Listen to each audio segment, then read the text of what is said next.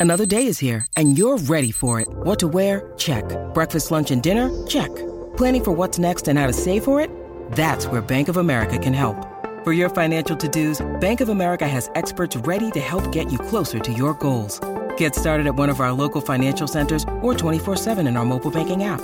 Find a location near you at bankofamerica.com slash talk to us. What would you like the power to do? Mobile banking requires downloading the app and is only available for select devices. Message and data rates may apply. Bank of America and a member FDIC.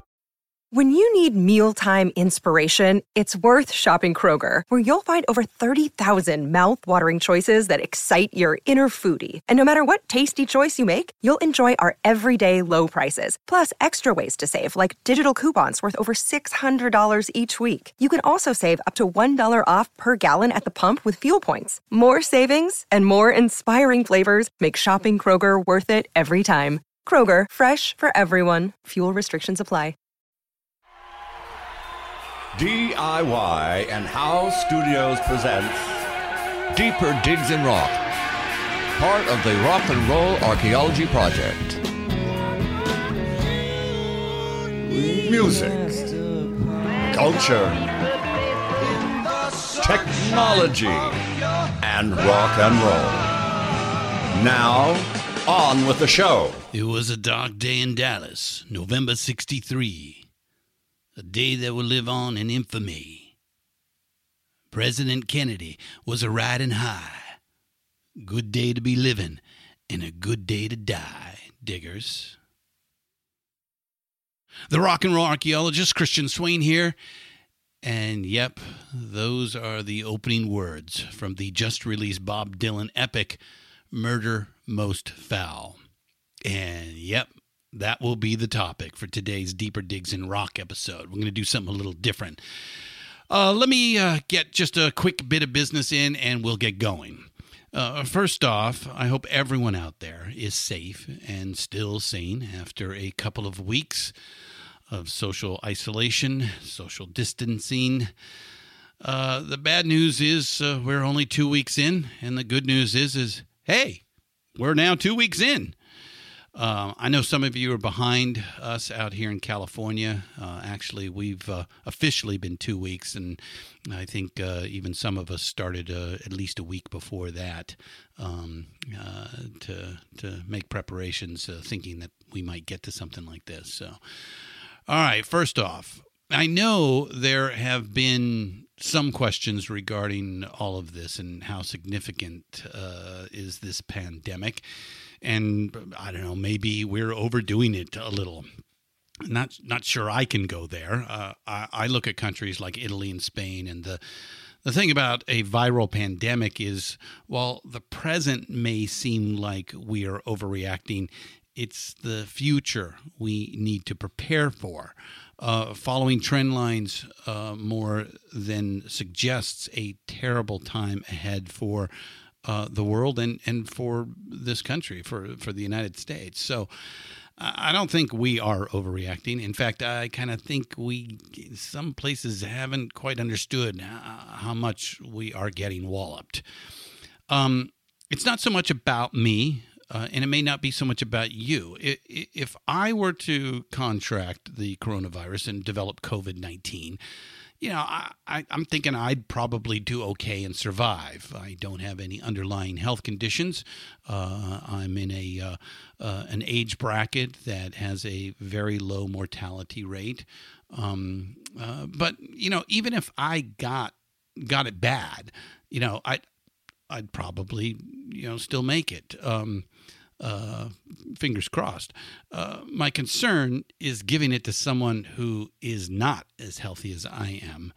Um, even worse is being, uh, I don't know, a, a, completely asymptomatic carrier, which some suggest is up to 30% of those infected.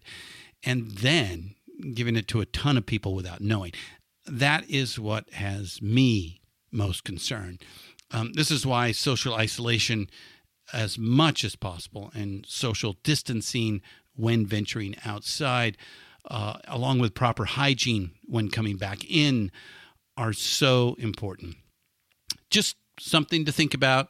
Uh, I care about all of you, and I'm sure you care all about you as well. A reminder while I am um, a rock and roll archaeologist, uh, I am not a doctor, nor do I play one, uh, even on a podcast. Uh, please go to cdc.gov uh, or uh, who.int for the best medical information. So, as I was surfing the web of news last night, I uh, came across an article uh, with the title Sex Toy Sales Are Skyrocketing Because of Social Distancing. Really? Yeah. I, I, actually, I'm not surprised. Uh, what else are we going to do once you've finished uh, Tiger King?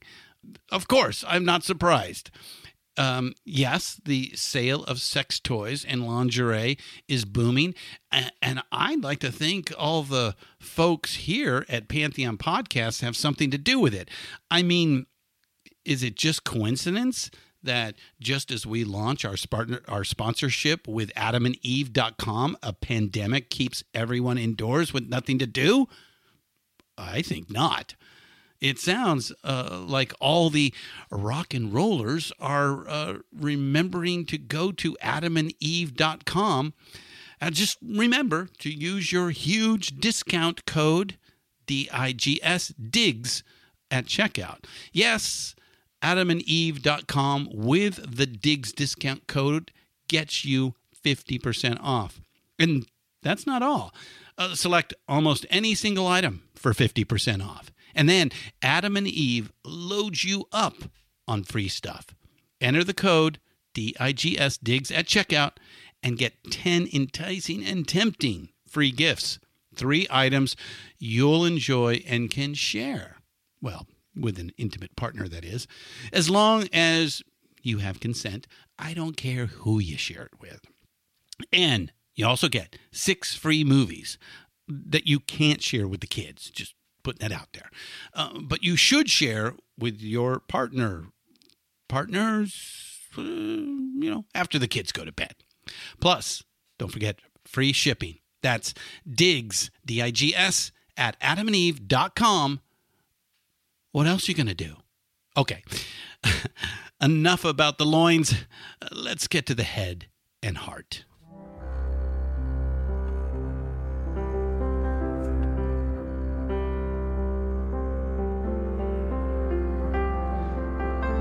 'Twas a dark day in Dallas, November 63. A day that would live on in infamy. President Kennedy was a riding high. Good day to be living and a good day to die. Being led to the slaughter like a sacrificial lamb. You see, wait a minute, boys. You know who I am. So at midnight on March 27th uh, this year, 2020, Mr. Dylan, uh, some say the jester, launched his own version of an American Pie uh, to the surprise of everyone. Of course, uh, Mr. Nobel laureate uh, takes the opposite tack than the Don McLean classic uh, less melody, hooks, and beat, but far more lyrical depth. And to be honest, that alone is saying a lot. Uh, are we not surprised? Look, I, I am in no means a uh, Dylanologist. Uh, you know, I've learned to love Bob over the years. Uh, it didn't come from the start. Uh, I, I, don't want to get into the whys uh, because it's complicated, though the next hour will probably clue you in on some of the whys. Uh, we get into that with our guests. But I will say, um, starting rock and roll archaeology Oh, oh, yes. And episode 19 is coming. I promise. We're working very hard and diligently at it. Um, having to dive into uh, Dylan um, seriously got me all in. Uh, it's a regret uh, that um, I didn't um, fall for, uh, um, you know, the Bard um, earlier, but uh, better late than never, huh? And now this Murder Most Foul. On first listen, uh, I I was dumbfounded. Uh, within the first few minutes, tears were streaming down my face. By the end, I realized the song kept my full attention, and I was ready to hear the entire 17 minutes again. Uh, that too says a lot. Um, I checked the news on the song, and sure enough, everybody was talking about it. Yes, this was big news. And at a time when every musician is out doing what they can on social media uh, to keep us busy, to give us content. Um, I, I personally particularly like the uh, Neil Young and his fireside sessions. and I'm sure you have a, a few of your own uh, fun and uh, interesting and incredibly uh, insightful and emotional emotional impacting artists out there that are doing the same thing. Well, like I said, I'm not a Dylanologist, but you know what? We do have a few hosts that I knew were far more into the bard of the baby boomers than I. Um, though I, I, I, can tell you right now, they are probably shaking the fist at the uh, at the uh, the the speaker, uh, saying, "But Christian, I'm not a Dylanologist." Oh, you know, you're more of an expert, uh, and uh, you know, experts may be as elusive as Bob himself has been his entire career. So please give my my experts uh, that we're going to talk to here a little slack.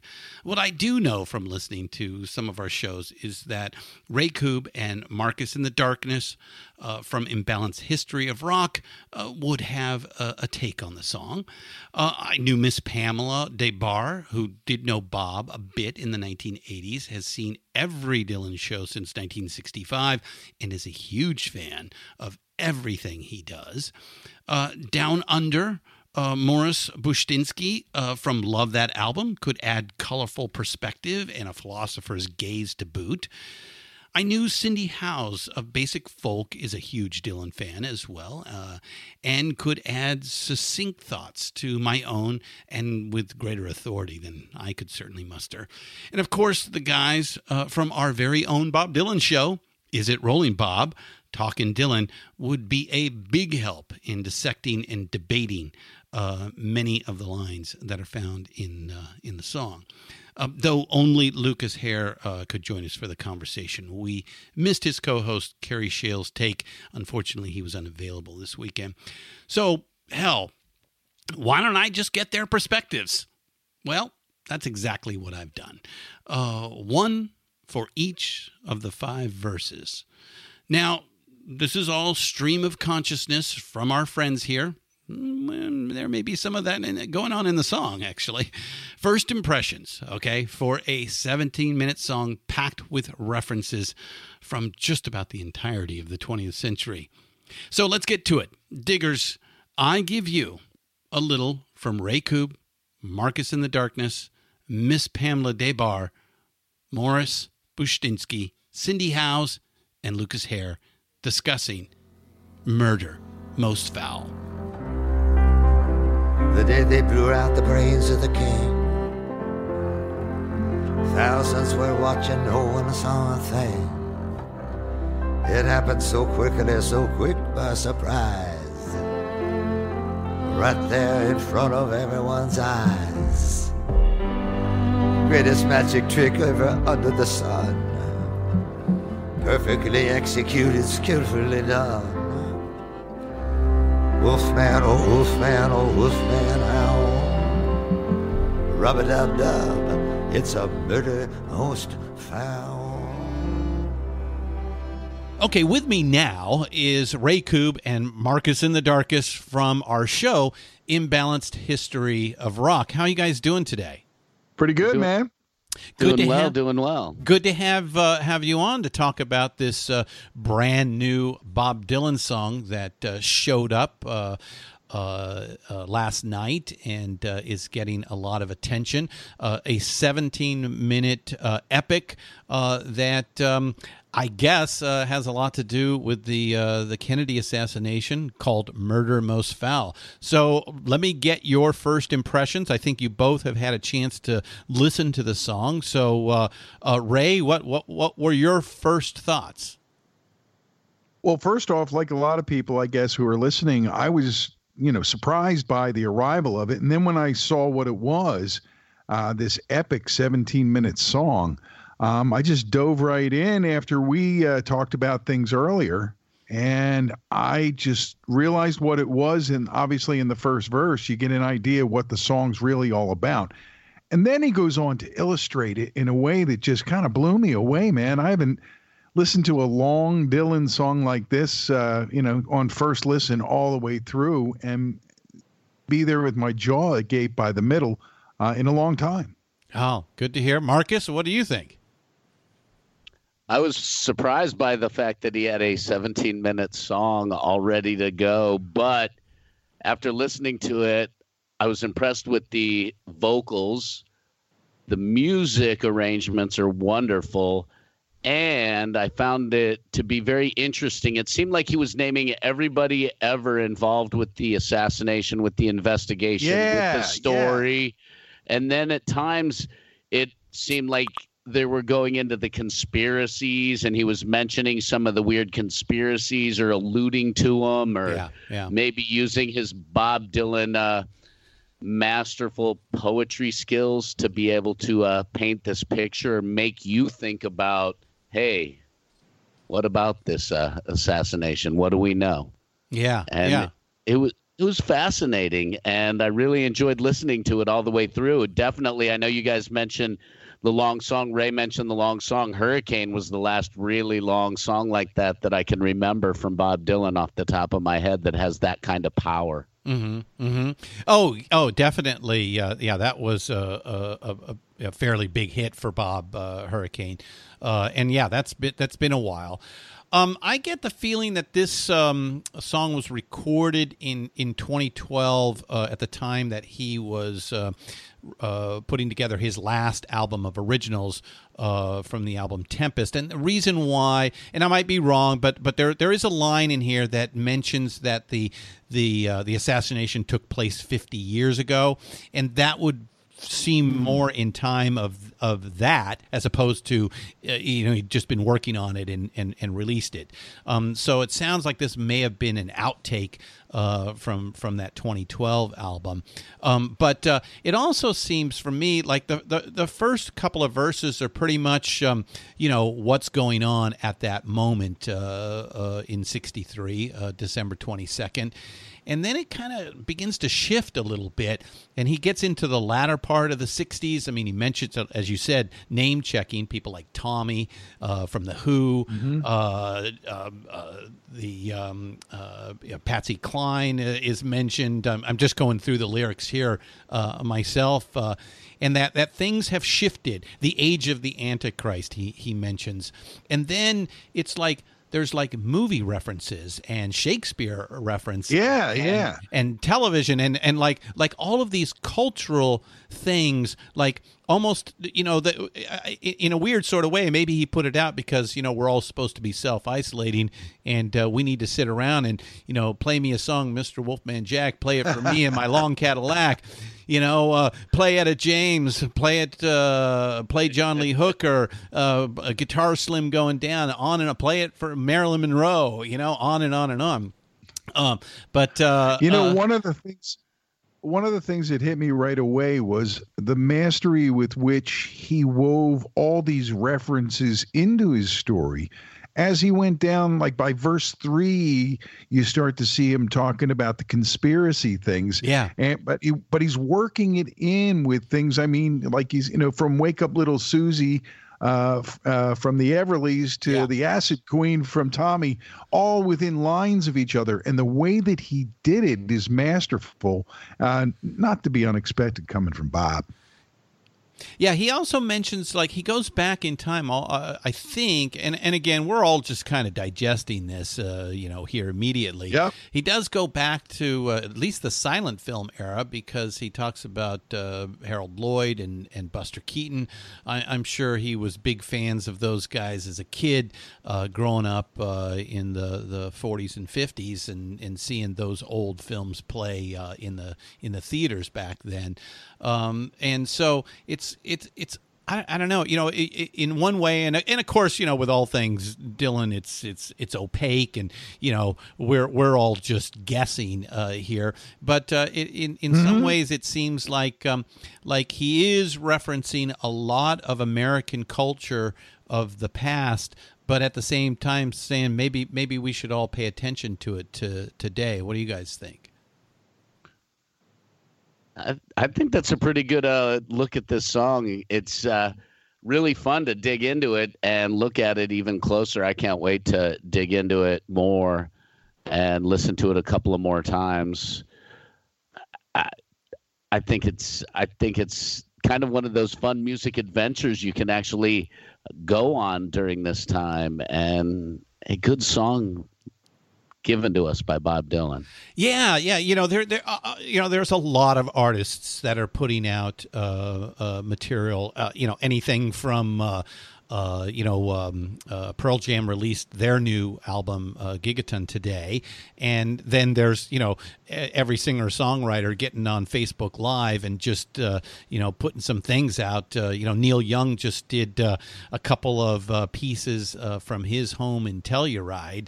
and, and, and a lot of artists are, are trying to provide some content for all of us stuck in our, in our self isolation, huh? I uh, on my syndicated show, I suggested that the Who should set up somewhere like at a rehearsal hall or somebody's house and uh, do it do the, the internet concert because that would probably generate like crazy numbers, you know. And I was thinking about that as a byproduct of all this stuff that's going on with performance art on the internet. And uh, while we were talking too, I, I was thinking about some some of the cultural references and the musical references and I thought you uh, might want to you might want to be talking to us about some of those because we talk about a lot of this stuff. Like uh, another one bites the dust oh, the Beach Point. Boys, yeah, yeah, yeah. yeah, and the reference to Carl Wilson and and the Eagles and taking it to the limit and uh, Blue Sky and Dickey Betts. How often does he get name checked in a song? Yeah, especially a Dylan song. Yeah, what do you think, Marcus? What do you think, Marcus? Uh, you know, I'm kind of, I don't know. You guys have pretty much summed it up very well. I really, like I said, want to dig into this song a little bit more. I love it. Like you, we've all talked about the pop culture references, the conspiracy theories, how it's all relevant, even though it's 50, 60, 70, maybe even 80 years old. It's all still relevant today and it seems in a way that he's tying this segment of U.S. history together. You know what? That's a good thought. And I'm mm, listen, I'm yeah. looking at I'm looking at the lyrics on the on the fifth verse, and he kind of goes into at times they are a changing kind of riff where he's like repeating the first word and hitting the first beat real hard. And I think there's a that is that connection, Marcus. Good call, brother. Ah, thank you. Yeah. Play the bloodstained banner play Murder Most Foul. Yep. Good stuff. Guys, what do you think? Now, let me ask you this, Christian. Do you like this song? Because we've talked about it, but do you enjoy this song? Would you listen to it again? Oh, uh, uh, without doubt. Uh, um, uh, I had the pleasure of seeing Bob here uh, uh, about six months ago at the Frost Amphitheater in at Stanford University, which is just reopened. And I'd seen Bob. This was, I think, it was the fourth or fifth, four, I think it was the fourth time I'd seen Bob. And um, most of the time I, I kind of walked away going, okay, that was cool or interesting, but you know, I, I, I, I wasn't a huge Dylan fan. I, I, I respected him without doubt, and I know how important he is to the overall story of rock and roll.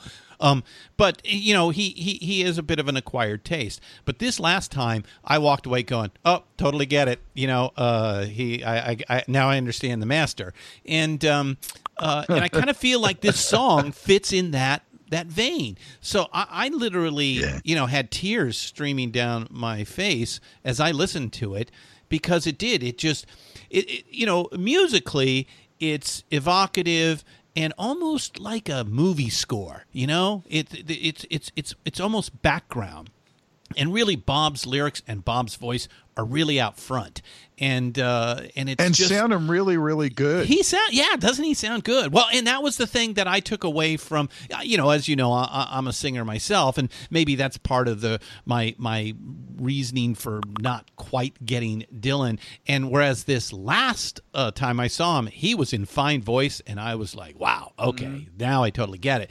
And uh, and I think I feel that with this song as well. And let's face it, it's a 17 minute epic, so i- it's it, and it's cinematic, and uh, you know, it, it, it took me into a lot of nostalgic places as I went through the song. cool. It's working. It is. It is. Well, guys, I just wanted to get a quick take from you, uh, our, our imbalanced history brothers, uh, part of the Pantheon Podcast Network, That's us. and That is uh, us. And you'll be a part of the the deeper digs in rock uh, coming up. We're going to have a couple of other hosts uh, uh, give their take as well. So I appreciate uh, you guys coming on uh, uh, and and giving us your first take on the song. Anytime. Anytime. Thanks a lot for reaching out. Appreciate it, Christian. Hush, little children, you'll understand. The Beatles are coming, they're gonna hold your hand. Slide down the banister, go get your coat. Ferry across the Mersey and go for the throat. There's three bumps coming all dressed in rags. Pick up the pieces and lower the flags. I'm going to Woodstock, it's the Aquarian age. Then I'll go over to Altamont and sit near the stage. Put your head out the window, let the good times roll. There's a party going on behind the grassy knoll. Stack up the bricks. All right, joining me now is uh, Miss Pamela Des Barres from Miss Pamela's Pajama Party. How you doing, Miss P? I'm okay. Stuck You in the house, you know. surviving, you're surviving, huh? Yep, I am. I'm I'm hanging in there, and I'm going to be fine, just like Of you and everybody else. Of course, of course. We- It's just a, a, a momentary uh, lapse that we're all going to have to uh, suffer through. Um, and, and it's not all suffering. Uh, you know, I mean, look, uh, we get to spend more time with our family. Uh, I don't know about you, but I've been spending so much time either on the phone or in Zoom or on Skype or, you know, I, I'm talking to my mom more than I probably have in ages. Uh, That's good. yeah. Well, I'm I'm I'm doing my writing workshops on Zoom, and it's been pretty fun. You know, it's it's different, It but is. at least we're getting it done. Yeah, imagine imagine if this had occurred like 30 years ago before the internet. Yeah, that would have been rough. that would have been rough. Now we're talking rough. Right. Right, right, right. oh, a lot of books being read, probably. Oh yeah, a lot of books being read. Uh, I just uh, read an article this morning that um, uh, that uh, adult entertainment is going through the roof, uh, which kind of works for you and I, since uh, we you know have just started a sponsorship with uh, with Adam and Eve, of, of which we'll talk about after we talk about uh, you know this great new uh, Bob Dylan song. So let's get into that. Um, you, uh, I'm sure, have listened to "Murder Most Foul." Uh, have you? Oh not? yes, Yeah. more than once. More than once. and and every time, well, every time there's something new. Of course, like with all Dylan songs, you know, you hear it again, and then it's some whole new song. I mean, this is like ten songs in one, seventeen yeah, minutes. Yeah, yeah, 17 minutes. The Yeah. longest song he has ever released. Always going back to the central theme, of course, is Kennedy's murder, and so beautifully, you know, inserted into these with incredible pop references and just endless genius. You know, I am. Uh, I'm a Dylan fanatic. I, I can't call myself a Dylanologist like the real cerebral people. I am emotionally attached to Dylan. Yes. Yeah, yeah. And I think you've seen him you've seen him just about every tour. Is that is that right? For for how long? Uh, well, I first saw him when I was in high school, 1965, at Santa Monica Civic. And I, I had been turned on to him by my dear friend Victor Hayden, the late late Victor Hayden, who was Beefheart's cousin. Yeah. And he turned me on to Bob really early in high school, so I had to see him. And I was sitting sort of in the middle, and I had this honing device in my soul that I just got up out of my seat, walked straight down the aisle, and stood in front in front of him the only person who did it, and they didn't make me go to my seat. No one was doing those things then, you know. So I saw the whole show right below him. Right in front, of, right in front of Bob. It, it, did did Bob yeah. acknowledge you there? Oh no, Bob doesn't acknowledge anybody. he doesn't, does he? No, no. no. but it was amazing. I was in. A, I had a photography class, and I took a lot of pictures of him that yeah. night, uh-huh. which I still have. Yeah. Wow. wow. To see how close I was. And you. So yes, and I I saw him ever since. I've seen him every tour he's done. Every tour since 1965. Yeah, because I'm a, I am a fanatic. When yeah. I'm a fanatic for someone, that's it. Yes, yes. Well, we know that. Life, we know, know that. Yeah. he he reflected what was going on in my heart and soul and mind, and put it into words that I wasn't able to do yet. And that's what he did for so many people in my generation. Yeah. And he continues to. Yeah. And this song proves that. Uh, it's getting outstanding love and respect and amazing reviews from everybody. So uh, there's nothing wrong with the song. It, it's eternal. It's going to go on forever. Yeah, I, uh, I, you know, while you know, I'm, I'm not a, a Dylanologist. Uh, I've learned to love Bob over my life. Uh, it uh, came slowly over the decades, um, but uh, you know, because of rock and roll archaeology and having to, you know, really dive into who Dylan was and why he was so important to the rock and roll landscape um, you know, you, you, if it's not the songs and it's not uh, other things that get you, if you just do a little dive in, uh, that will get you alone because it is just so wide and deep uh, with him, more so than just about anybody in uh, anyone in else. Yeah, more yeah. than anyone else. Yeah, yeah, yeah. So, so and you know, he continues. He's going to be seventy nine in May. I know, I know, I know. And now he's come out with I think you might agree with me because after you know now we've had it for three days. Um, I've read a lot about it. I've read the lyrics over and over. I've spoken yeah, to too. several of our uh. of our hosts about uh, this, and I, I, I think I'm ready to call it a masterpiece. How about yourself? Oh God, yes. I knew it was before I even heard it, because almost everything he writes is a masterpiece. But you know, he's gone over the top here. Yeah, and yeah. some of these some of these words like Hush, little children, you'll understand. The Beatles are coming. They're going to hold your hand. Slide down the banister, go get your coat.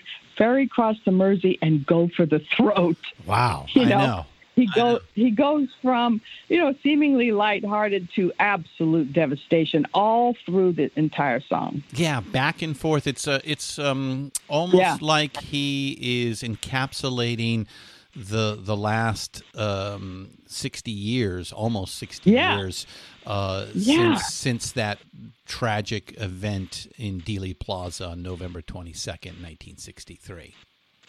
A whole lot of lyrics he's woven through, and a lot of interesting band members' names you know, you wonder why he chooses Glenn Frey. Yeah, yeah, what, Nicks, know? yeah, yeah, yeah. What do you do when you're really Stevie Nicks and you wake up one day and you're now the subject of a Bob Dylan song? You know, I know what a, a call thrill. out. oh yeah, my God! Yeah, Remember yeah. when he sang out to? He did that for Alicia Keys, and I thought, what does she feel like about that's incredible. Yeah, yeah, yeah. And how about is. this line? Put your head out the window, let the good times roll. Right? Yeah, sounds great. The next line is there's a party going on behind the grassy knoll. Come on. Bringing us back, bringing us back to uh, to that fateful Yeah. day. Right, right. So Oh, do, do you and the whole song does that. Yeah, yeah. Do now uh, do you, you remember the day Kennedy was killed, right? Oh, of course, I was in school, like most of us were. Uh-huh. Um, and yeah, but you know, you you go into a state of shock. I remember the moment, and then that's it. Yeah. The next thing I remember really is watching TV the, next morning, when my my parents were still asleep and seeing Oswald get shot oh, live oh, by on Jack, TV. Ru- Jack Ruby, right, right. Yeah, I mean it was, and they had to get him out of the way. Of course, I don't want to go into my ideas about what really happened because no one really knows, and that's sort of what Bob's song comes out with. No one really knows, but it's not what we were told. Ah, You well, know? there's the line. I'm just a patsy, like Patsy Cline. Yeah. Mhm. Yep. Yep. Yeah, which Yeah. has you know been pushed uh, to the Oswald. Uh, you know that's what Oswald said uh, when he was given you know a, Oh, yeah, a- a- a patsy. a free moment Oh, yeah. uh, on a microphone, right? And Yeah, uh, and then yeah. boom, the next day he was gone, mm, unable to speak. Yeah. yeah, dead men tell no tales, huh? So And then, of course, Ruby died in quotes of cancer in jail. You know, I, I never believed it. And when I was a kid, I did, of course, because, you know, I was a kid told, and that's yeah. what they told you. Mhm. But through the years, I realized, I mean, no, there's a lot more to it. And, and Dylan points all that out without casting obvious aspersions to anyone Right. in this song. It's just genius, isn't it? It is. It it, it just Oh. uh, you know the, uh, Oh. some other things that that that I I have uh, found uh, from, from reading about it. Uh, NPR counted up the number of song references in the song, and there are seventy five different songs Oh. that are referenced in in in it. Just the songs and not the people. Yeah. And I'm like, Yeah. what 75 different songs and you know and it's almost uh, you know in these times of trouble uh here where we're having to go through a traumatic event um not uh, dissimilar to the kennedy assassination um uh, Yeah. in that it's affecting uh, the entire nation uh, one way or another. Um, you know, he's given us like it's almost like a playlist uh, to go and and remind yourself or educate yourself or nostalgic.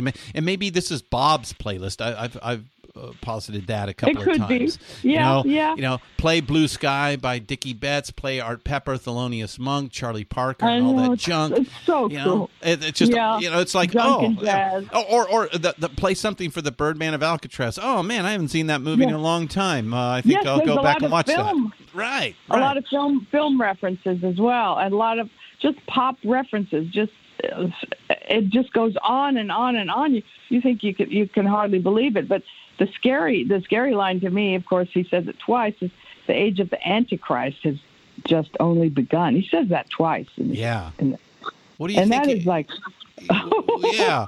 So he says he says it at the uh, beginning. Uh, in the first verse, I believe, uh, is it the first verse or the second verse. That's that's right. And then you're right. He does say it again. What is is is he talking about the current situation, or is he talking? yes, about, I think he is talking about the current situation in the White House and uh, how how the pandemic's playing out because of that. Although, of course, that was this was written four or five years ago, I believe. But the the fact that he chose to put it out now, I do believe it has to do with our current situation. Obviously, otherwise he wouldn't have put it out right now. Yeah, uh, yeah. He de- it definitely the the timing is everything, and there is Yeah. definite meaning in the timing. That we know for sure. Uh, but you're right. Oh, It, it ends. Play darkness and death will come when it comes. Play love me or leave me by the great Bud Powell. Play the bloodstained banner. Play murder most foul. I know. Unbelievable. Yeah, I know. I know. It's so good. Yeah. It's so good that I still haven't taken it all in. Um, and it just it it came at such an incredibly appropriate time, and everyone's talking about it. You know, he's 79 years old. He's been doing this since he was 20, and he continues to inspire, uplift, confound, and freak out everybody. Yay, Bob! yeah, it's amazing to be able to do that for what, Oh, 60 man, for years. that Uh, long? yeah, Yeah. it's um, it's pretty incredible uh, that uh, he, you know, this, you know, this kid from Hibbing, Minnesota, um, would uh, would take it upon himself to uh, to just constantly. I, to me, it's the constant changing. I mean, he is just constantly Oh, yeah. uh, evolving. Uh, and he's done that from the very beginning. I mean, you know, most famously is is well, you saw him in '65. Uh, I take it that was with uh, with the band uh, after the Newport uh, uh, folk no, he was he was he was solo. It was still the acoustic Bob. Yeah, he was solo, um, but he was plugged in. He was solo, as I as I recall. Hmm. I mean, I know he was solo, but I think he pl- was plugged in too. He had a suit on. He had that herringbone suit on. He had already done Newport, I believe, Uh-huh. and he was kind of doing both at that point. Yeah, he would do. And then uh, I saw, yeah, I saw every incarnation since. I love the one with that he has now that he he, he plays with. the current It's band. beautiful. Yeah. Yeah, the current band with Charlie and those Yeah. guys. Charlie I, Sexton. I, yeah. yeah, I also saw uh, his Sinatra phase and saw that at the the Kodak Theater. Did you see that No, no. when he sang all the standards? Oh my God, it was so far out. Talk about he does whatever the fuck he wants. Excuse me, whatever he wants. no, that's okay. We can curse on this show. No problem. Yeah, I guess so. I mean, I have cursed on my show. Yeah, Yes. he does whatever the fuck he wants. That's right, he does, and uh, you know that that was part of the promise of uh, you know of uh, of America. I, I don't know if anybody can do whatever the fuck they want unless you have money to do so.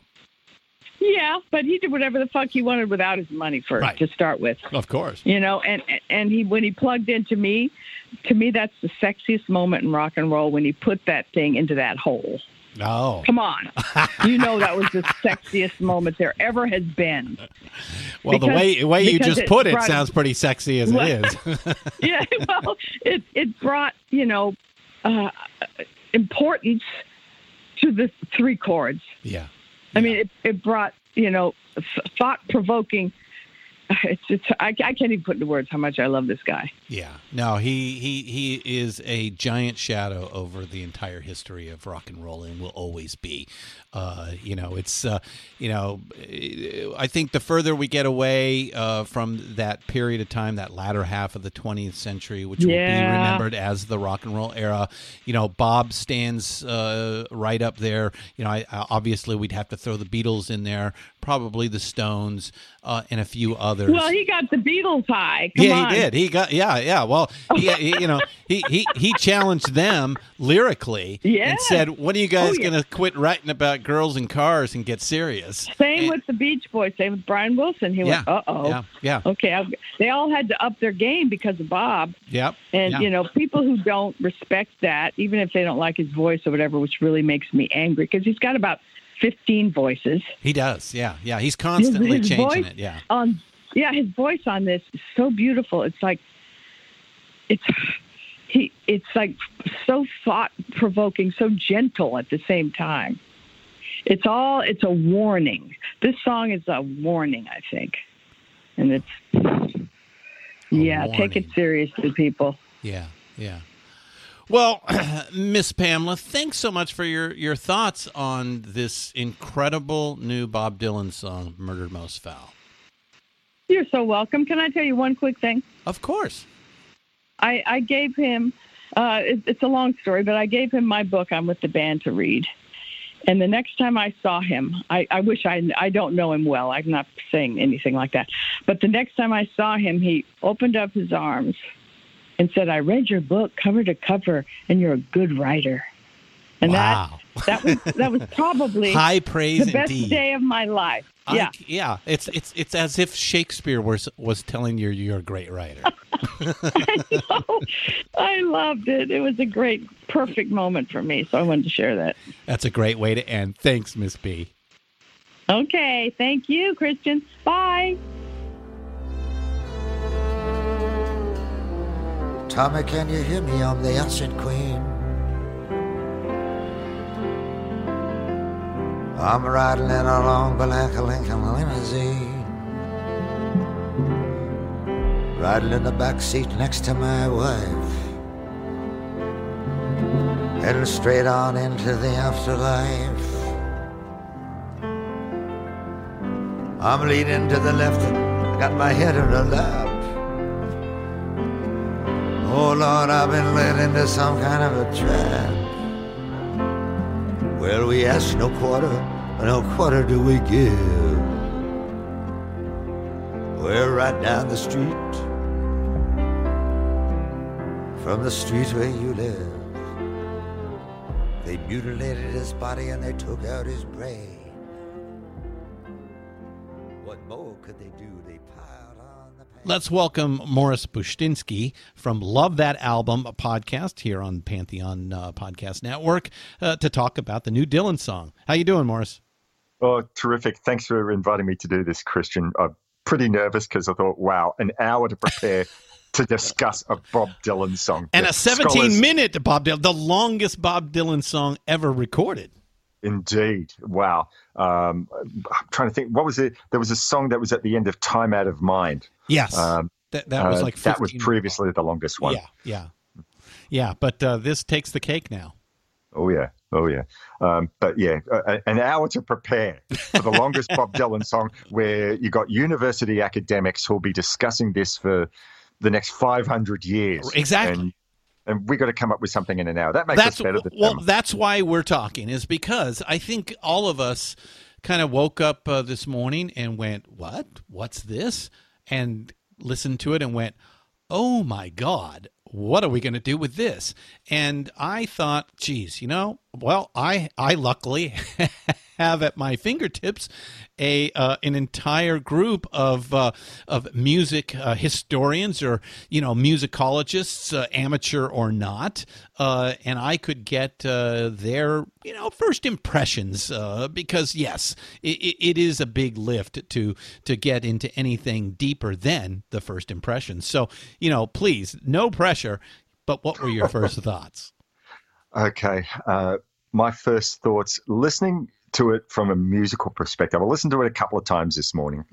And first time was really sort of trying to soak in the feel of the music.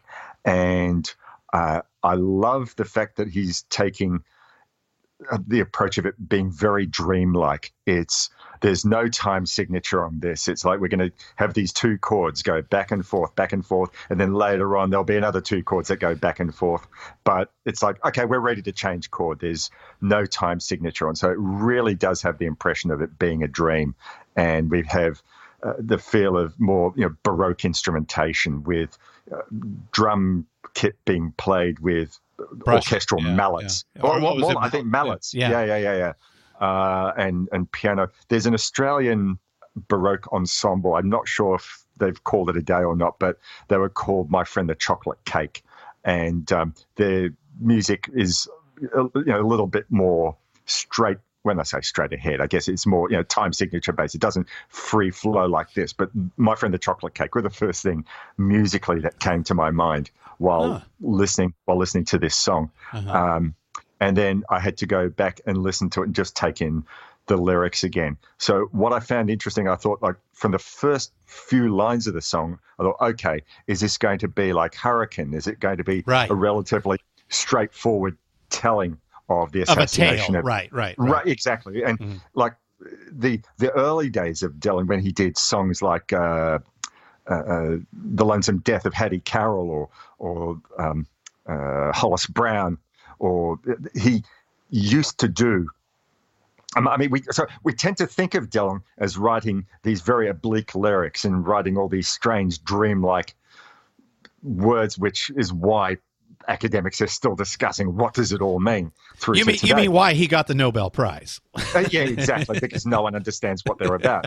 God must be clever. Uh, but there was a time where he would also write songs that were just very well written, but still straight ahead narrative. Yeah, yeah. Uh, where he wanted to get something across. So my uh, my first thought was, okay, is this going to be that sort of song? And then within a few lines, it's quite evident that it's not. He, but he weaves in and out, and so the other pop. So we were discussing off air before Christian about how there's so many pop cultural references in this song. Oh my God! Yeah, so I think uh, uh, I just re- read that uh, you know uh, there are seventy-five song references in this one 17-minute piece. but there's also film yeah. references. Yeah, yeah, yeah. Buster Keaton and uh, yeah, Buster play Keaton, Misty. Yeah, yeah. It's just there's yeah. It's like it's like the 20th century cultural touchstones uh, that may mean probably mostly to Bob himself, but also to you know those generations. Well, look, unless I've missed it, I'm thinking that one pop cultural reference that I think would have been really appropriate for this song would have been some reference to David Lynch, because mm-hmm. David Lynch's films are all about subversion of straight narratives, about dreams, and I'm sure that there are some learned David Lynch listeners out there who are going to say, You don't know what the hell you're talking about. But that is what I've always seen about David Lynch films very dreamlike. Dreamlike, yeah. And this song is, to me, dreamlike. Dreamlike from uh, a musical perspective, as I mentioned before. And the other thing is, and I'm not sure how quite I can explain this, but the the structure of the song it keeps weaving in and out of what happens to JFK, uh, and then moving into pop culture references. You know, uh, play play this song, play that song, and a lot of them are artists who would have been around at the time. Yeah, contemporaneous. So- Mhm, mhm. And and then there are a lot of artists. They refer to Lindsey Buckingham and Stevie Nicks, and they refer Yeah. to Queen. Another another one. Seventies, yeah, yeah. Um, and uh, I mean, although mind you, some of those songs you sort of got to wonder whether they're in relation to JFK himself. You know, don't let me be misunderstood. Uh, another one bites the dust in the best possible taste. Uh, Blue Sky, uh, mentioning from uh, Dickey Betts of the Allman Brothers, um, and uh, my hypothesis about this, despite the fact that there's a lot of these cultural references that even went around in 63 is that we always sort of think about how we always use the expression that my life flashed before me in those final seconds when I thought I was going to die. You know, when, Yeah, when there's a yeah. someone has a near death Yeah. exper- uh, experience, and I think especially I like might know where the- you're going. in the last verse, which is predominantly about those pop cultural reference, play Oscar Peterson, play Stan Getz, uh, Charlie Parker, uh, play Bugsy Siegel, play Pretty Boy Floyd, etc., etc. And then we get to a point in the verse where it's almost like JFK has regained a little bit of consciousness, or, they're speaking to him. Don't worry, Mr. President, help's on the way. And there's a few lines in relation to that. And then the verse, the final verse and the end of the song finishes off with going back to play this song, play that song, play Moonlight Sonata. Uh, and it's almost like he's gone back into that final dream. He's gone into his life flashing before his eyes. He Like, regained a little you mean you mean Bob Bob himself? No, no, no, no. J- JFK. JFK. Yeah, yeah. I'm And saying- so so maybe if he had survived and lived through those times, Hmm. this now would be you know these cultural references he would still um, you know be involved in because he would have lived. Yes, exactly. Uh, I mean, I think that a lot of these songs, I, a lot of the song references, uh, they are for what came subsequently. I mean, I don't know whether someone more learned than I am could you know, make a case that says, well, this song exists in as part of the uh, cultural renaissance that took place after the assassination of JFK, or is it quite independent? I mean, the obvious thing that is made reference in the second verse is the Beatles coming to yeah. America. Yeah, I Uh, want to hold your hand. Yeah. That's that's right. Or in these Corona times, I don't want to hold your hand. Uh, but uh, there's there's uh, so much that has been written and spoken about that when America needed cheering up because there was so Yeah. much love for JFK, then these four lovable mop tops just happened to come in at the right time. We were speaking off air before about they had the zeitgeist they had was was it the coincidence that these two great songwriters and Lennon and McCartney happened to meet each other and live so close to each other and take advantage of what was happening at the time they took what had come before with rock and roll and they said right we're going to experiment and they had the, they had the luxury of a company that said okay yeah, we'll let you experiment a bit. And yet they still managed to do hundreds of concerts, TV shows, appearances, and two albums a year up until 1967 When they quit. Yeah. Uh, when they well, was They quit the road. it's like 66, They quit, they quit, they quit the road. Yeah, yeah, yeah. There, but thereafter, it was only one album. per- Well, actually, no, because they recorded "Let It Be" and Abbey Road in one year. Yeah. But they they were you know, incredibly productive, but they had the luxury of uh, of being able to do what it was for as long as they wanted to. I know I'm digressing here, but you know, they, they were the first band to say in, in England to say, well, we're not going to work on office hours. We're not just doing recording from nine to five. We we feel creative at two in the morning, and the Beatles were allowed to do that. Um, so I've digressed onto the Beatles here, but the original point was that these guys who had this creativity and were allowed to use it came in at the right time. They had plenty to offer America. They had plenty to offer the world with their creativity and their uh, what they saw is this is we want to extend the ability of what songwriting and uh, uh, storytelling can be. We can we want to be oblique. We want to be straight ahead. Uh, we want to be political. Uh, we want to write a beautiful lullaby. We want to do a collage of experimental sounds put together. Um, it, it, it just all within a space of seven years. Yeah. And Yeah. in and, and Dylan is sort of recognizing at the beginning of this second verse these four guys. It's not just oh hey they're popular. I might as well sort of bring. Them. They get their own special mention because First. not ju- Yeah, just I think they're the first uh, uh, cultural reference outside of JFK in the song. Right, right, exactly, exactly. So they uh, they're mentioned there not just because of when they came along and they made America smile, but because of what they were able to continue on and go on to do. I mean, people who he mentions like Stan Getz and Charlie Parker were, Yeah, you know, yeah. well before all of that, and they had their their own uh, uh, uh, uh, putting the handprint on the on the musical landscape and on the cultural landscape, and that's why we still talk about those people today. But in the the pop landscape, which doesn't matter, you like the Beatles, you don't like the Beatles. Not everyone's heard of Stan Getz. Everyone knows who the Beatles are, and this is what they did to the musical and cultural and wider landscape.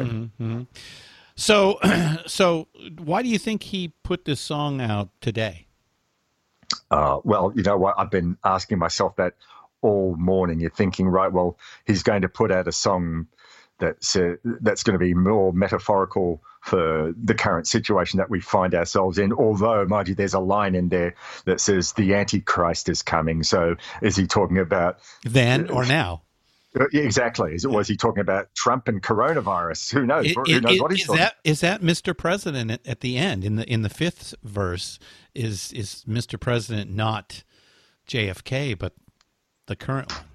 Oh my lord! I, I don't even what the, the line. I'm going to have to go back and read that.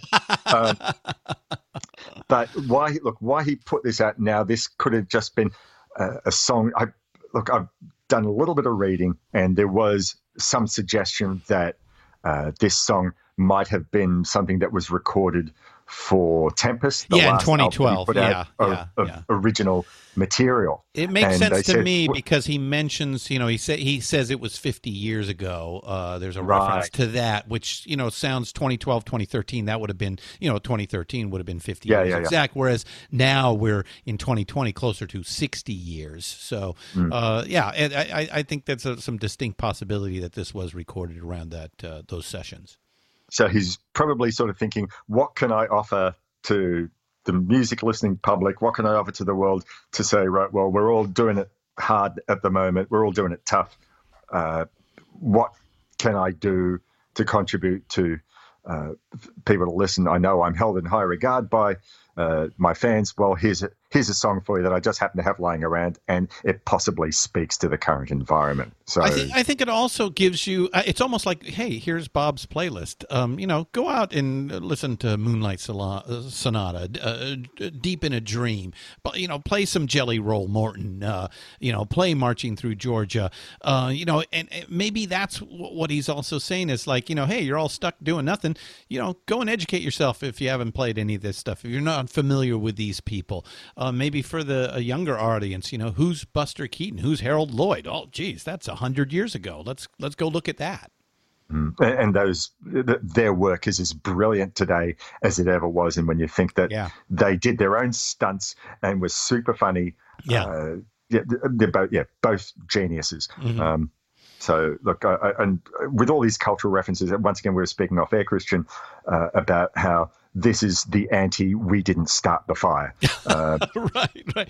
yeah. is, yeah there's no there's no discernible melody no hook uh you know uh in this uh like uh like that other song. Uh you know it is uh, dreamlike i think is is a great i, I i've been um uh, using the term atmospheric or cinematic, but I, mm. I, I, like dreamlike. I, I, think that's, and I think we're we're very close in that because you you know you you you mentioned uh, uh, um, David Lynch, uh, you know, uh, having that. So there there's the film reference to it. So maybe right. that's it to it. You know, musically, uh, you know, I, I, what what do you think of Bob's delivery on this and, and his voice here? Well, look, I got to say, I haven't really listened to much new Bob since Love and Theft. I, uh, I, listened to a little bit of Modern Times, and there was just too much. Come on, Bob, write a new melody. It doesn't all have to be 12 bar blues. Um, but and that I listened. I'm look. I'm going to say it right now. I've listened to a lot of Bob Dylan bootlegs over the years. And I think you need to add a show to the Pantheon Podcast Network speaking about the great bootlegs of uh, rock of rock right. history. Oh well, yeah. History oh, in, in general. general. You're, you're right. Um, right. But um, uh, so yeah, I'd heard a lot of stuff over the last. Well, I, I, certainly over the 2000 to 2010 period, and he just sings two notes. He can't really stretch beyond that anymore. And I know that a lot of people have said that Bob Dylan Bob Dylan didn't have the greatest of voices to begin with, even in his heyday. I call bullshit to that. I've always loved his voice. Bob Dylan was the guy who said, "You don't need to sing like Tony Bennett. You don't need to sing perfect. You you you you can sing with the common man's voice." Yeah and which is what he was great. always going for. You know, remember his his hero was Woody Guthrie, who right. was the ultimate everyman's voice.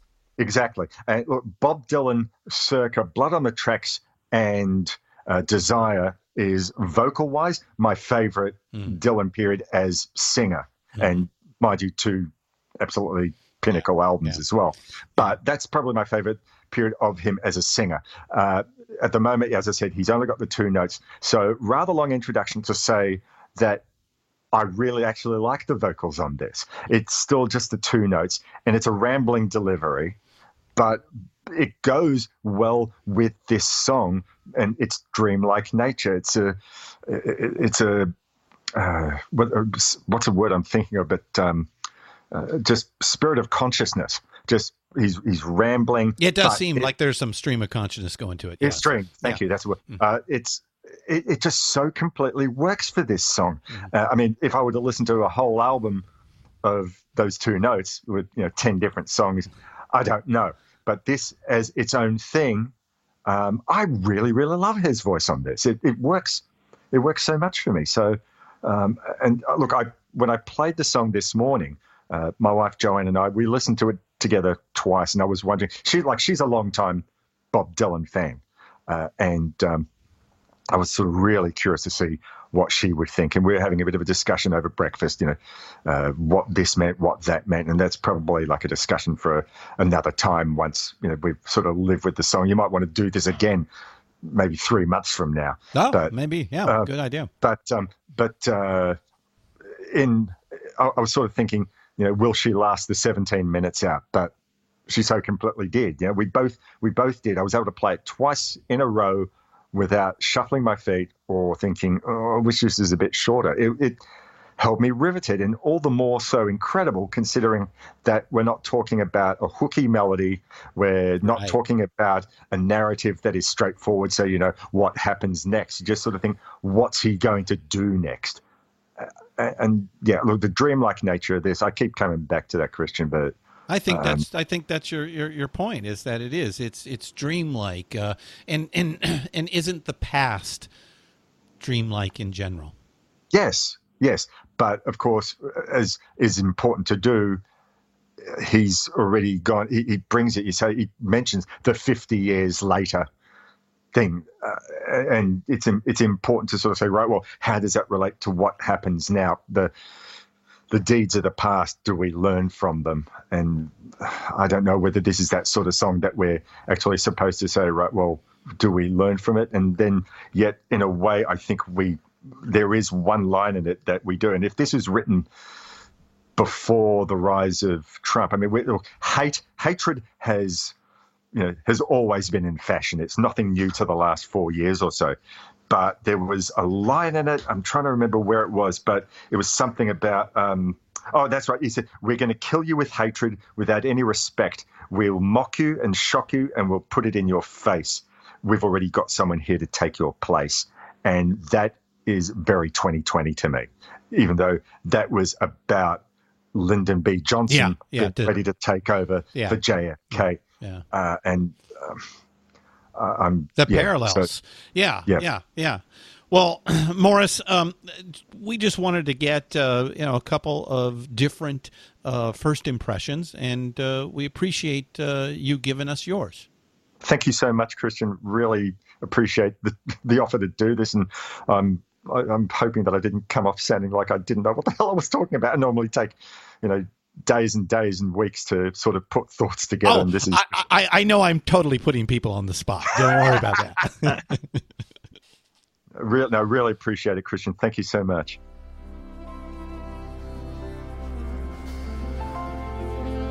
What's new, pussycat? What I say?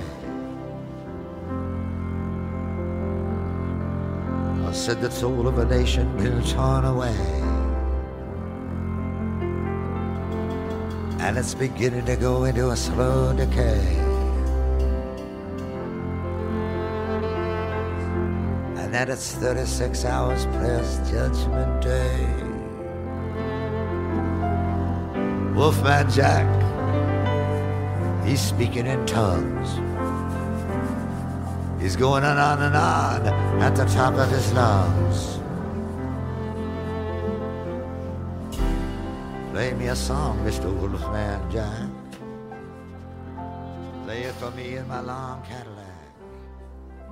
Play me that old With us now is Cindy Howes from Basic Folk uh, to talk about this new Dylan song. Cindy, first of all, how are you doing?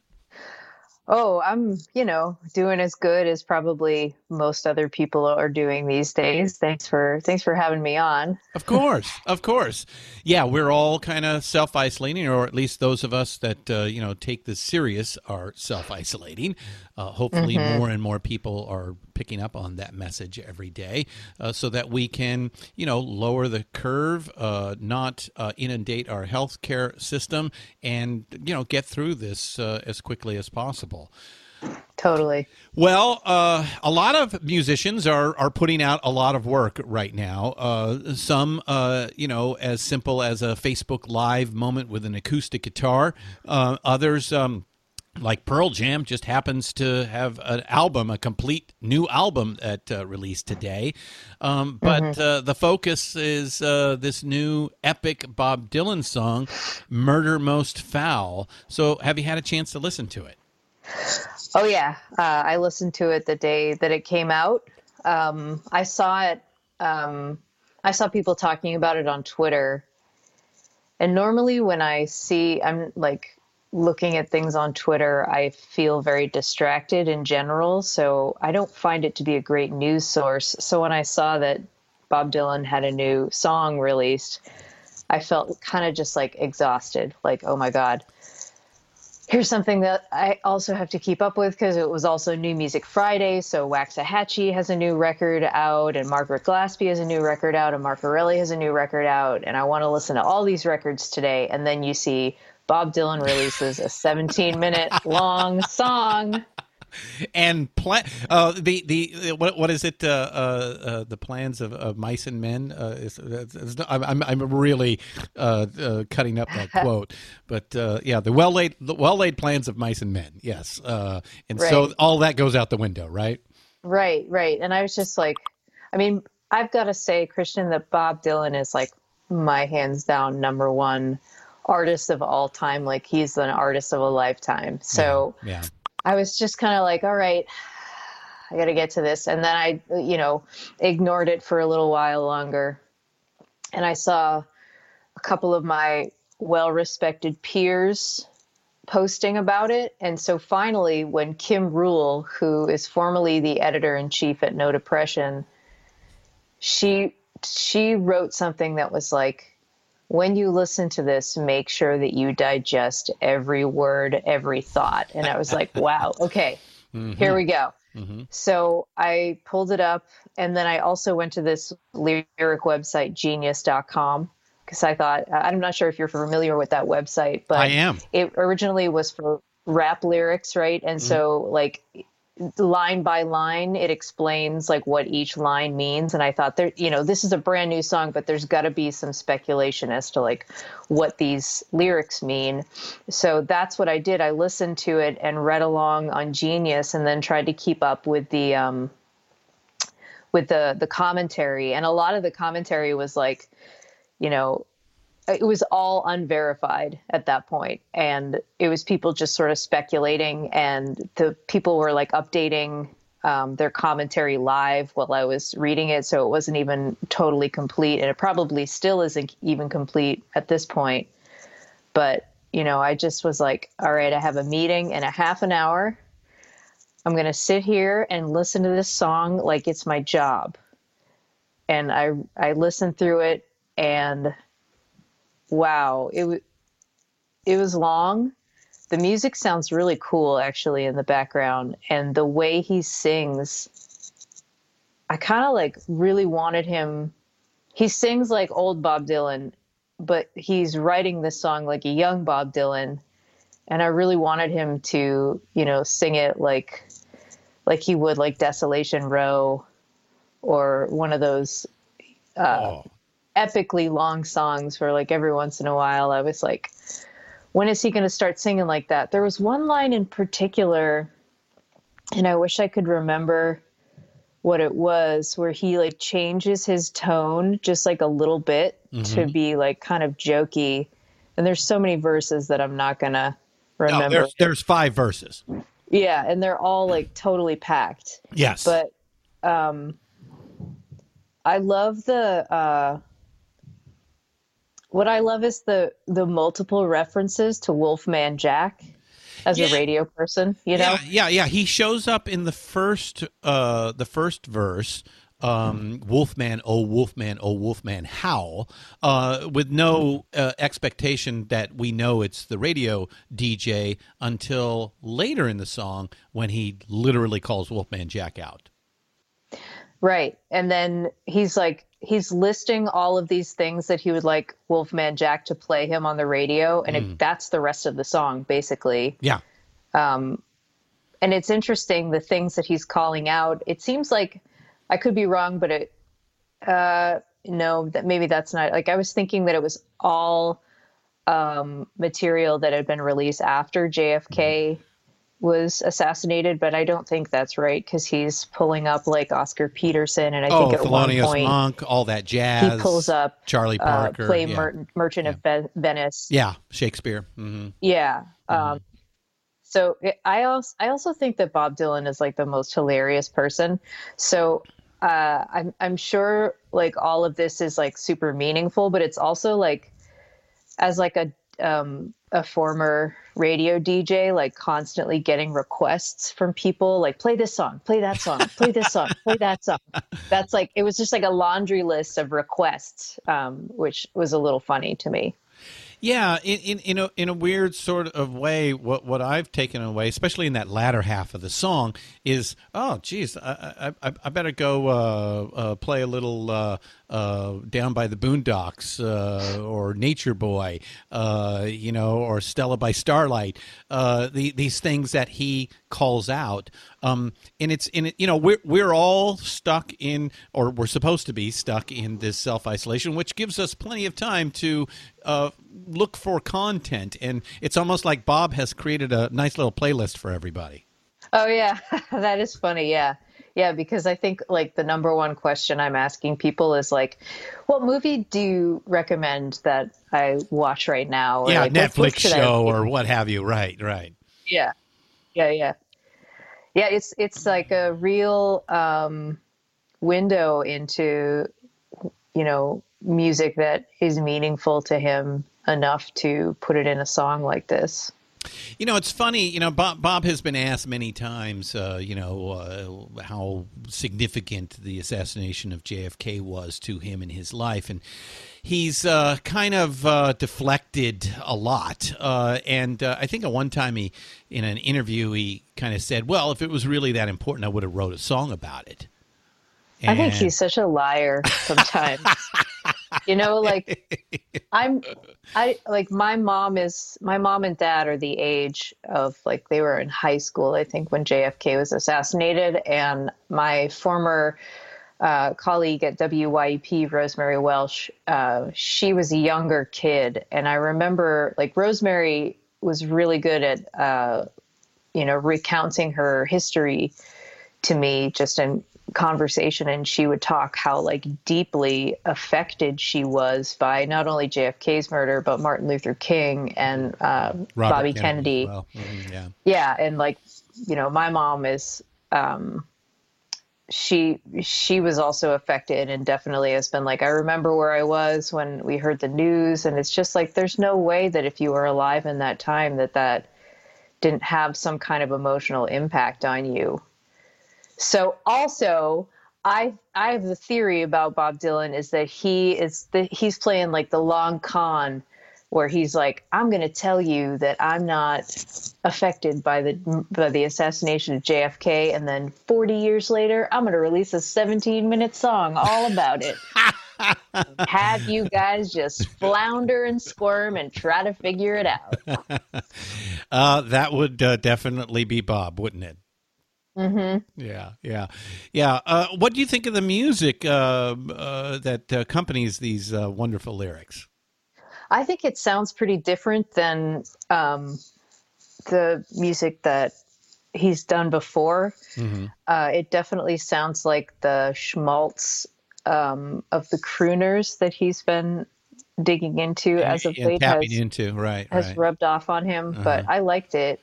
I also thought it was chill enough that it didn't take away from the important aspect of of the song, which is the lyrical content. Yeah, I, I found it very atmospheric uh, in the background, definitely, uh, and rather cinematic. Totally. Yeah. Yeah. So, uh, I take it you'll be listening to the song more than once. I don't know. uh, maybe uh, I would like to. You know what? I would. I listened to it once. I would like to read more about it. Ah, than yes. listen to it again. Yeah, yeah, yeah. You know. Well, it starts with uh, "It was a dark day in Dallas, November '63," and then it ends in the same manner of "Play the bloodstained banner, play murder most foul." Thanks a lot, Bob. and with that, we have Cindy Howes from Basic Folks take on the new Bob Dylan song, Murder Most Foul. Thank you.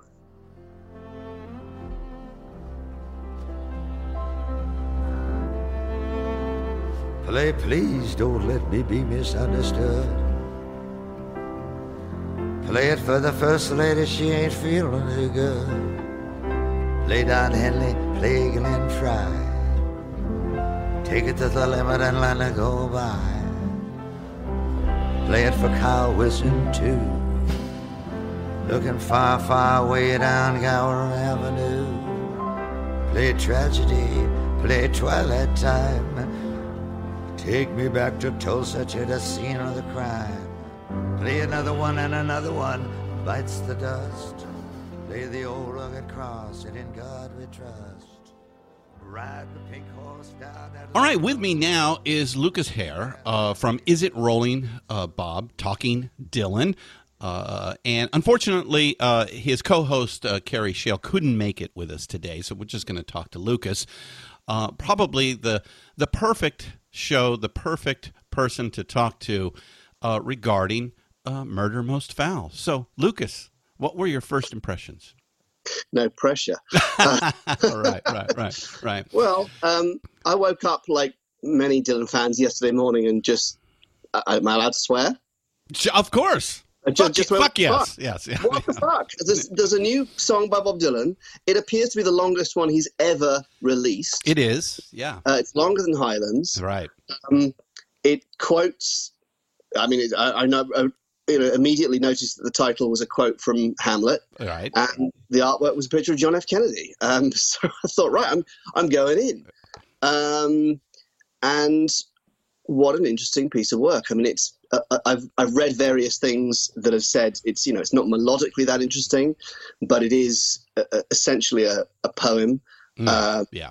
I was talking to a friend yesterday, and we both agreed this that that actually, given that it's his longest song, when it ends, it ends very very abruptly, and you sort of want it to go on forever. And maybe that's something to do with the fact that we're lulled into it as it proceeds. Mm-hmm. Um, or I don't know. I, as I get older, I, I have less and less problems with long songs. I get really, really into them. But I mean, there's so many little things to kind of pick out of it. Um, Please begin picking. I mean, the lines that jumped out at me. Uh, that it, it's kind of conversational for at the beginning. It says, you know, And let's just remind everybody that yeah, it's 17 minutes long and there are five verses. Well, I yeah, I mean, I didn't even know where the verse breaks come because I'm just I've just transcribed well nicked a, someone else's transcription off the internet, um, so it's just a big blur stream of consciousness that I've got here on my device. But it starts off fairly literally talking about Right. the 22nd, 1963, the day of the death of, of John F. Kennedy, um, and immediately that's interesting because Dylan historically doesn't often deal in specifics Mm-hmm. you know, but he says, "Twas a dark day in Dallas, November '63, and the artwork is a picture of John F. Kennedy." This is quite clearly. I mean, Yeah. at some point in his career, he may say, "You thought that song was about John F. Kennedy? It, it wasn't." You know, I'm sure he'll go down that Yeah, of course he will. Yeah. But initially, it's very literal. Mm, yeah. Um, it mentions Dealey Plaza. It mentions Johnson waiting in the wings. We we've already got someone here to take your place. They say. Um, very shocking. I mean, it's very shocking imagery. Very early on, when they say things like they, they blew off his head while he was still in the car. Yeah, yeah. Um, you know, there's no. This is not romantic uh, lyric poetry. This is quite literal at the beginning, anyway. Um, perfectly executed. You know, that's a, a little little pun. Uh, an early mention of of Wolfman, who we later found out is Wolfman Jack for any American graffiti fans out there. Yeah, the famous DJ. Mm-hmm. Yeah. Um, Murder Most Foul, as I've said, comes from Hamlet. The the ghost of Hamlet's father uh, visits Hamlet and, and says, I was murdered, basically, and I want you to revenge my foul and most unnatural murder. Yeah. And Hamlet goes, murder, and he goes, murder most foul, as in the best it is. Mm-hmm. So that's that's an image I want to come back to later because I think that's important. Um, the first thing that hit me when I heard it was I thought this is like a bit like Tempest or Roll on John from the album Tempest. I think it was recorded at that time, um, and I'll tell you, there's a there's a line in it that says, uh, you know, this happened 50 years ago, Yes. and that fits the timeline of the recording of Tempest, which was done in 2012. Yeah. better better better than it would today because now we're getting close to 60 years from the event. Yeah, although I mean I thought that at first. I don't think it's from the Tempest sessions. I think Oh. I, I think the song might date from around there because it's very similar to, to Roll on John and all those you know not great Beatles uh, references in Roll on John. You've got another one here. Um, the Beatles are coming. They're going to hold your hand. Uh, You know that's not particularly offensive or, or trite, but it's it's similar to what you get in Roll on John. But the vocal quality, if you listen to his voice over the last ten years, his voice is smoother and not quite as there's a sort of uh, higher, slightly gravelly tone to his voice on Tempest and Together Through Life and Christmas in the Heart. And you go through them and you think it really sounds quite recent. His voice sounds like it does on Triplicate. But I think the song might have been kicking around for a bit longer, but who knows? I mean, he said in the press release, I wrote it a while ago. Yeah, uh, but that could be last week, uh, or it could have been twenty years ago. It could have, he could he could have actually began writing this, uh, you know, back around the time of the event. You know, you never know. He could have, even though he he avoided specificity about it at the time, and there was speculation that Kennedy was the blue-eyed son Mhm. in uh, Harder is Going to Fall. But then we get to the bit which I don't know if you ever have had a look at Greil Marcus's website, but Greil Marcus, the the esteemed writer and critic, has a wonderful website where basically you can ask him anything. He calls it Ask Greil, and he pretty much answers the questions you submit, or he has in my experience.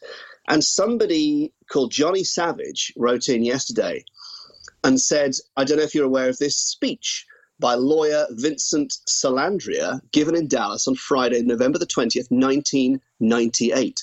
And it's only a few lines, but I'll read it to you because it sounds familiar. I'm going to Woodstock. It's the Aquarian age. Oh. Then I'll go to Altamont and sit near the stage. Put your head out the window, let the good times roll. There's a party going on behind the grassy knoll. Stack up the bricks, pour the cement. Don't say Dallas don't love you, Mr. President. Put your foot in the tank and then step on the gas.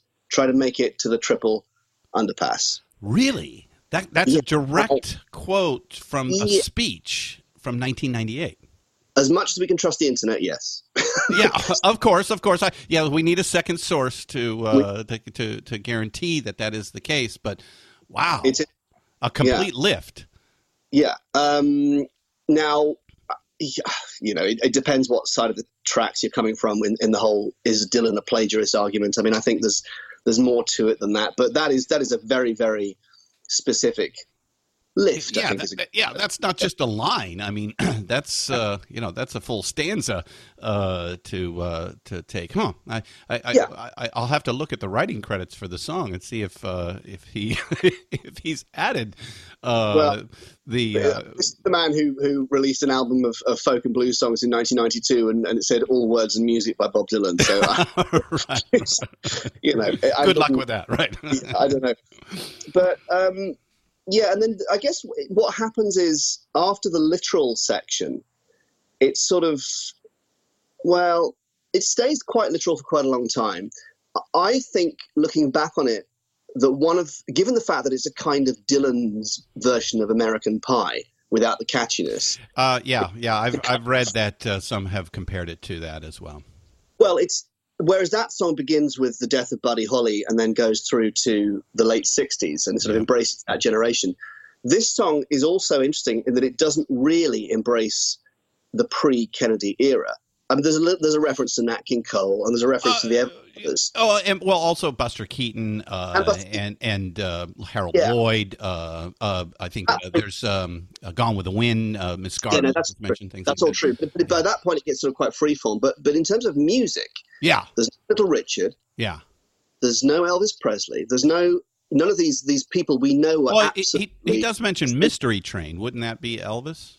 True. Okay, I'll, I'll I'll take that. And he also says long black Lincoln limousine, which is a kind of sly nod to both Elvis and Jerry Lewis. Yeah.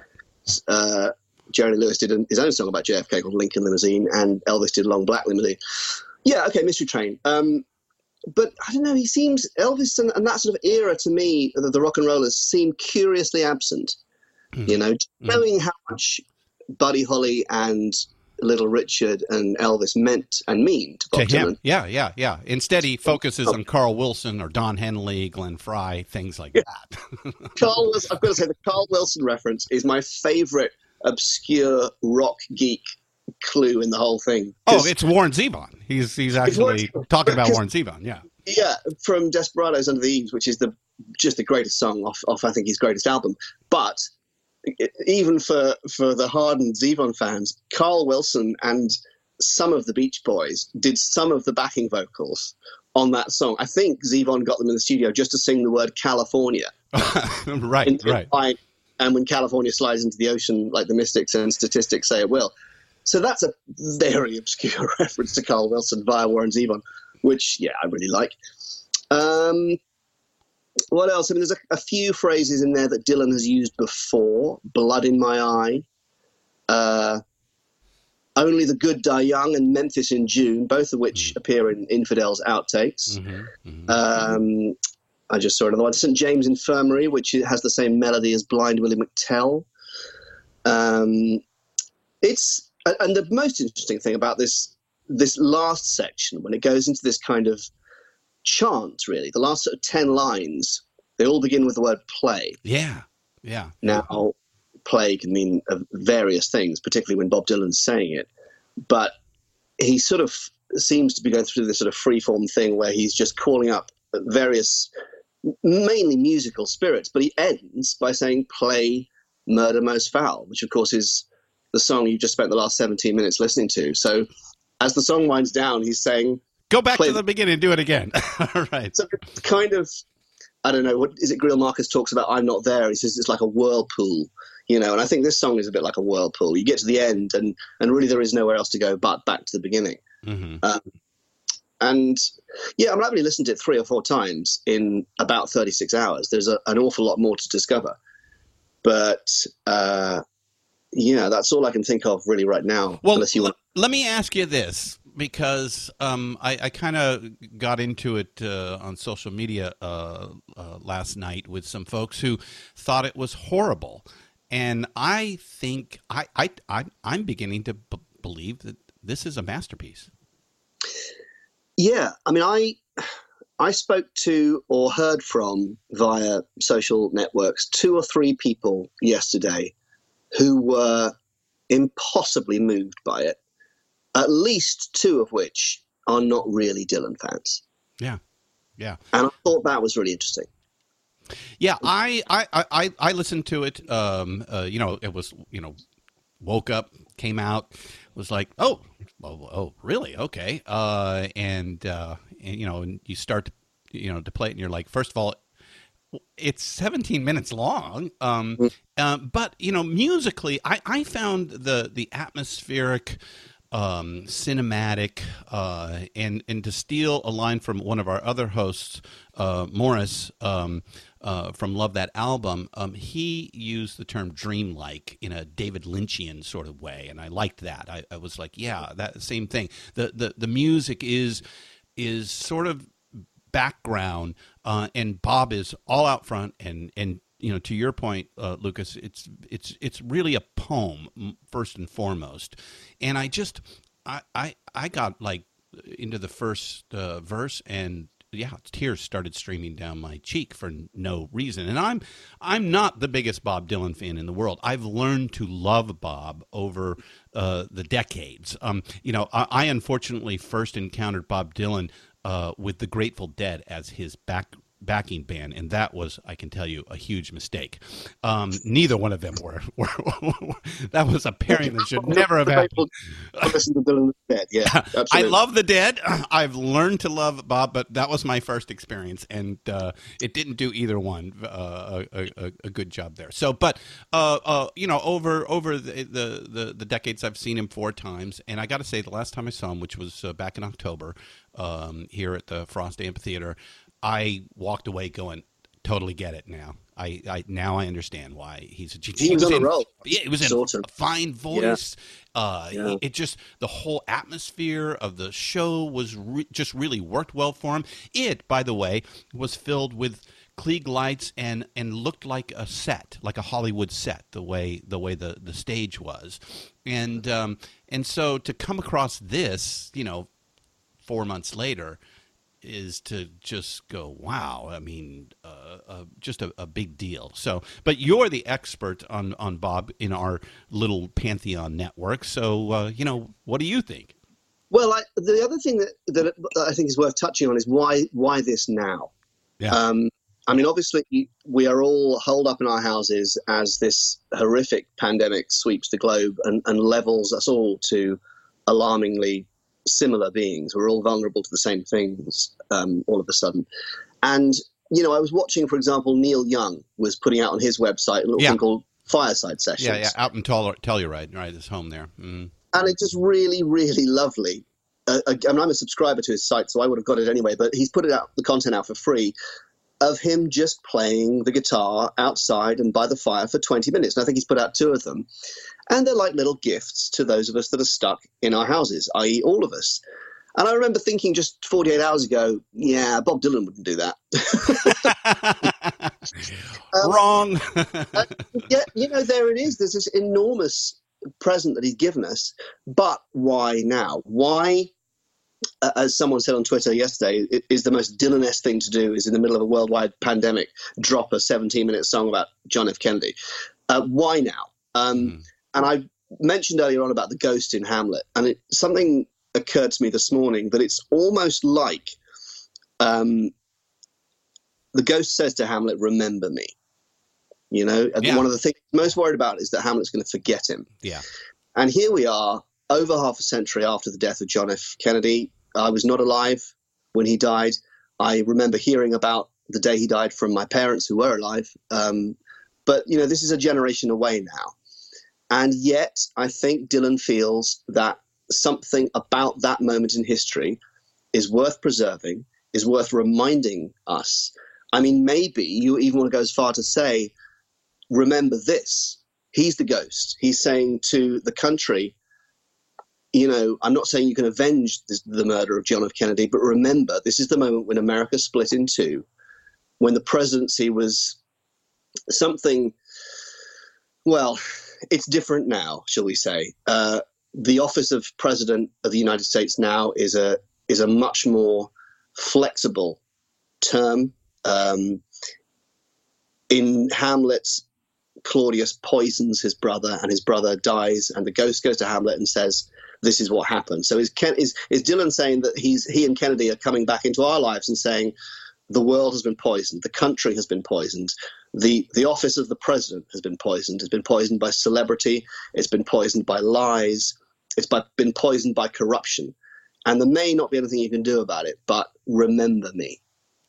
I think that's good. I, I also think that he's also saying, remember all of these other things that give you joy. You know, starting with the Beatles, Yes. Uh, Yes. and and then going on. Uh, and you know, I, I I think pretty much everything that he says play is a favorite of his. You know, Yeah. uh, in, including the movies and the, the old silent stars uh, and uh, the uh, the various uh, jazz and and pop uh, uh, uh, pieces uh, that he he calls out in there. Uh, which I think the biggest surprise would be Bob Dylan's a Queen fan.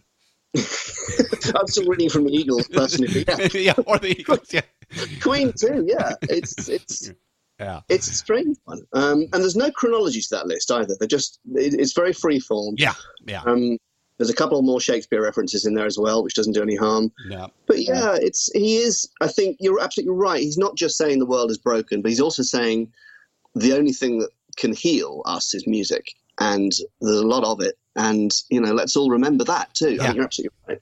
Yeah, yeah, yeah. Well, Lucas, any any any final thoughts uh, on it? I mean, obviously, we're all going to be talking about this for a very, very long time. And again, a, a shout out to, to Morris, uh, who was like, you know, you have to come back to us in three months after we've fully digested this thing and get a real reading on this. And I think Yeah, he's not yeah. far off there.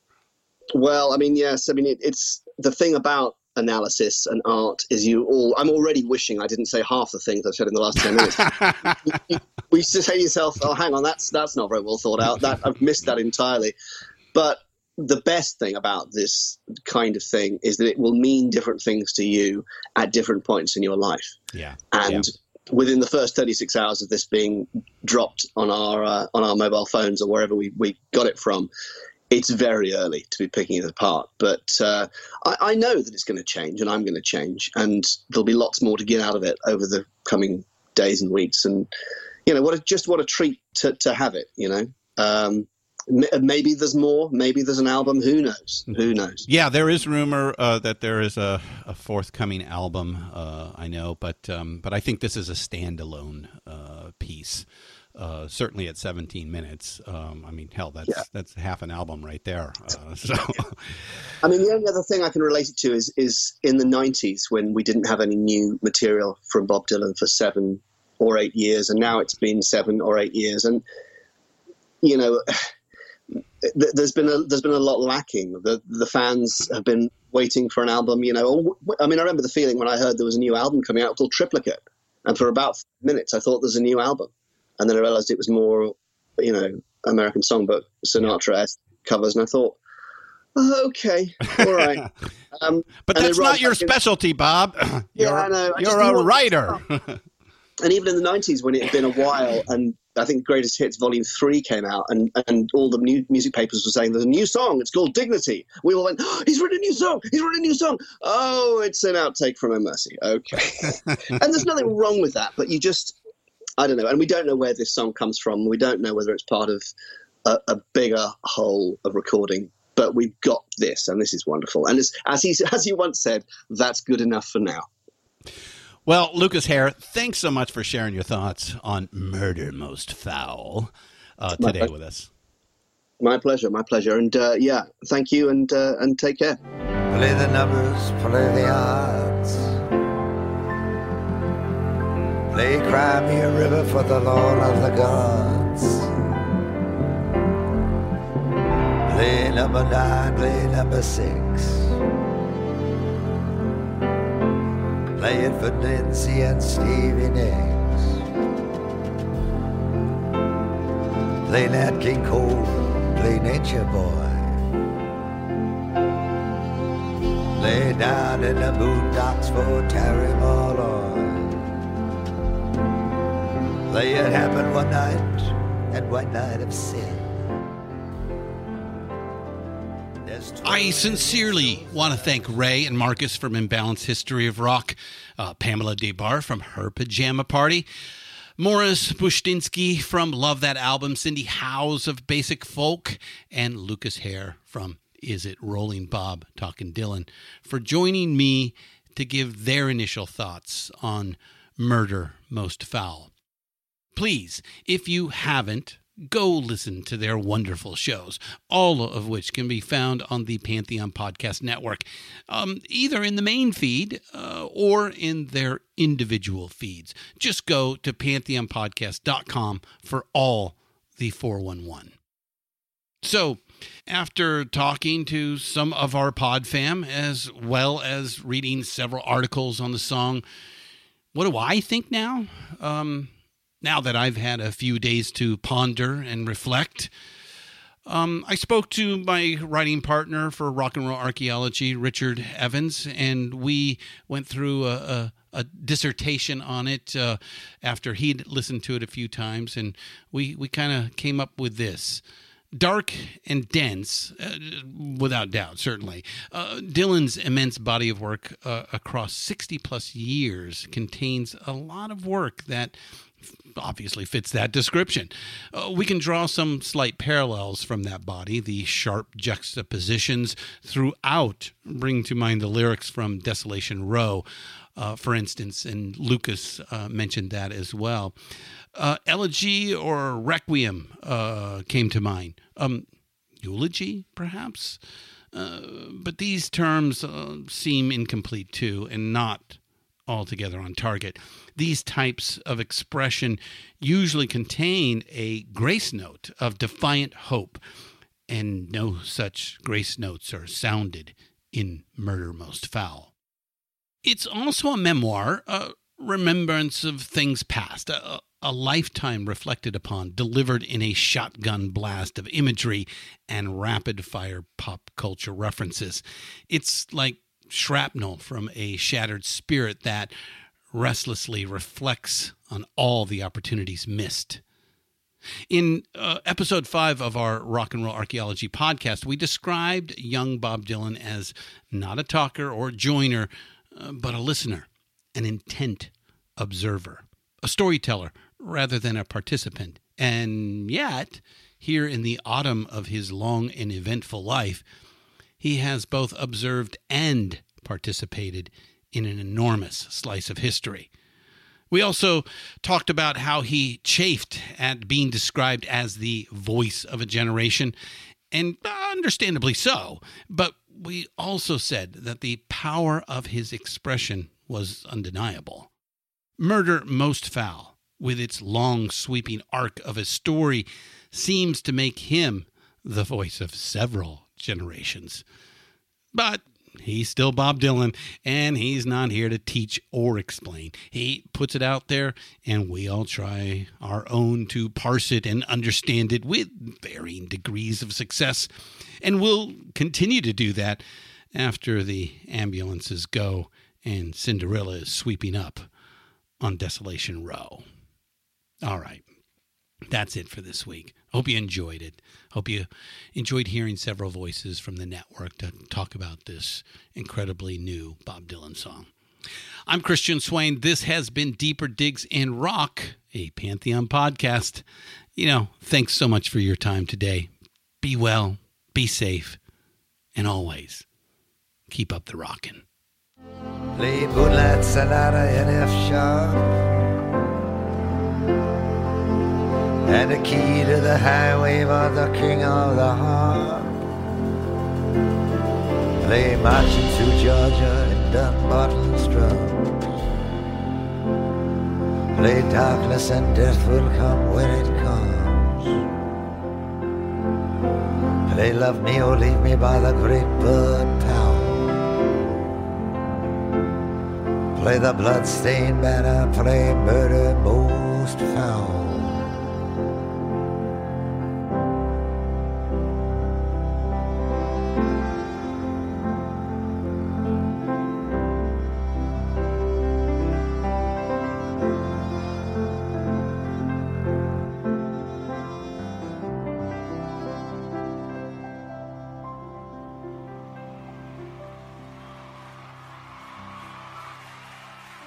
Deeper Digs in Rock, produced and hosted by Christian Swain. All sound design and incidental music by Busy Signal Studios. Find all of our shows, notes, social, and links at www.pantheonpodcast.com or wherever you listen to great podcasts. All songs can be found for purchase on iTunes, Spotify, or Google Play. Please purchase these great and important tracks. Find us on Facebook at the RNRAP. We are on Instagram at RNR Archaeology. Tweet us at RNR Archaeology.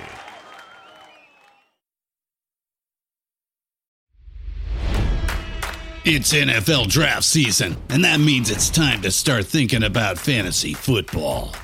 FantasyPoints.com features industry leading experts and prognosticators using proprietary hand charted data to help you score more fantasy points. FantasyPoints.com is the place to go for whatever kind of fantasy football you play. Whether you play fantasy football, daily fantasy sports, or do a little bit of everything, Fantasy Points has the meticulously researched content to guide you to victory.